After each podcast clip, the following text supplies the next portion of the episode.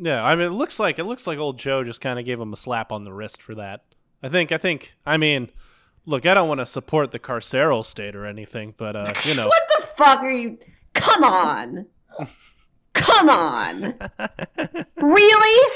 Was that was on purpose, right? That had to be on purpose. like fifty percent on purpose. Yeah, like Oh fifty my- percent.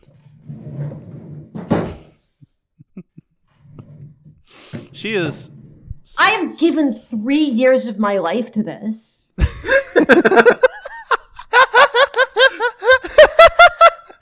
Ty, think about how much you've changed as a person since starting this podcast. Uh, it's too easy. It's too easy. I forget.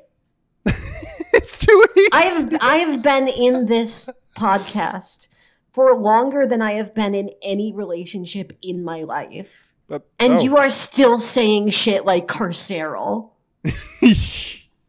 oh, that's what you were bothered by me Yes, mispronouncing it. obviously. Oh, okay. I thought you were bothered by me being annoying. No, what did you were mispronouncing it on purpose, right? No, not at all.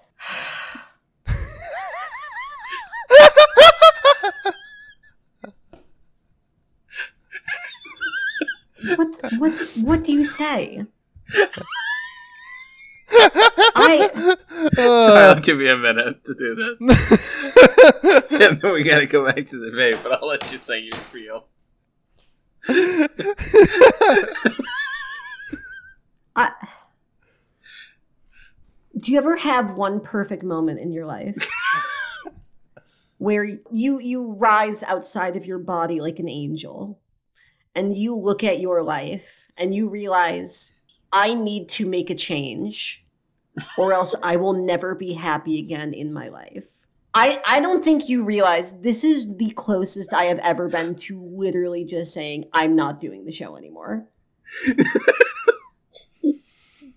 Carceral. And you have the gall to pretend like you could beat me in a debate.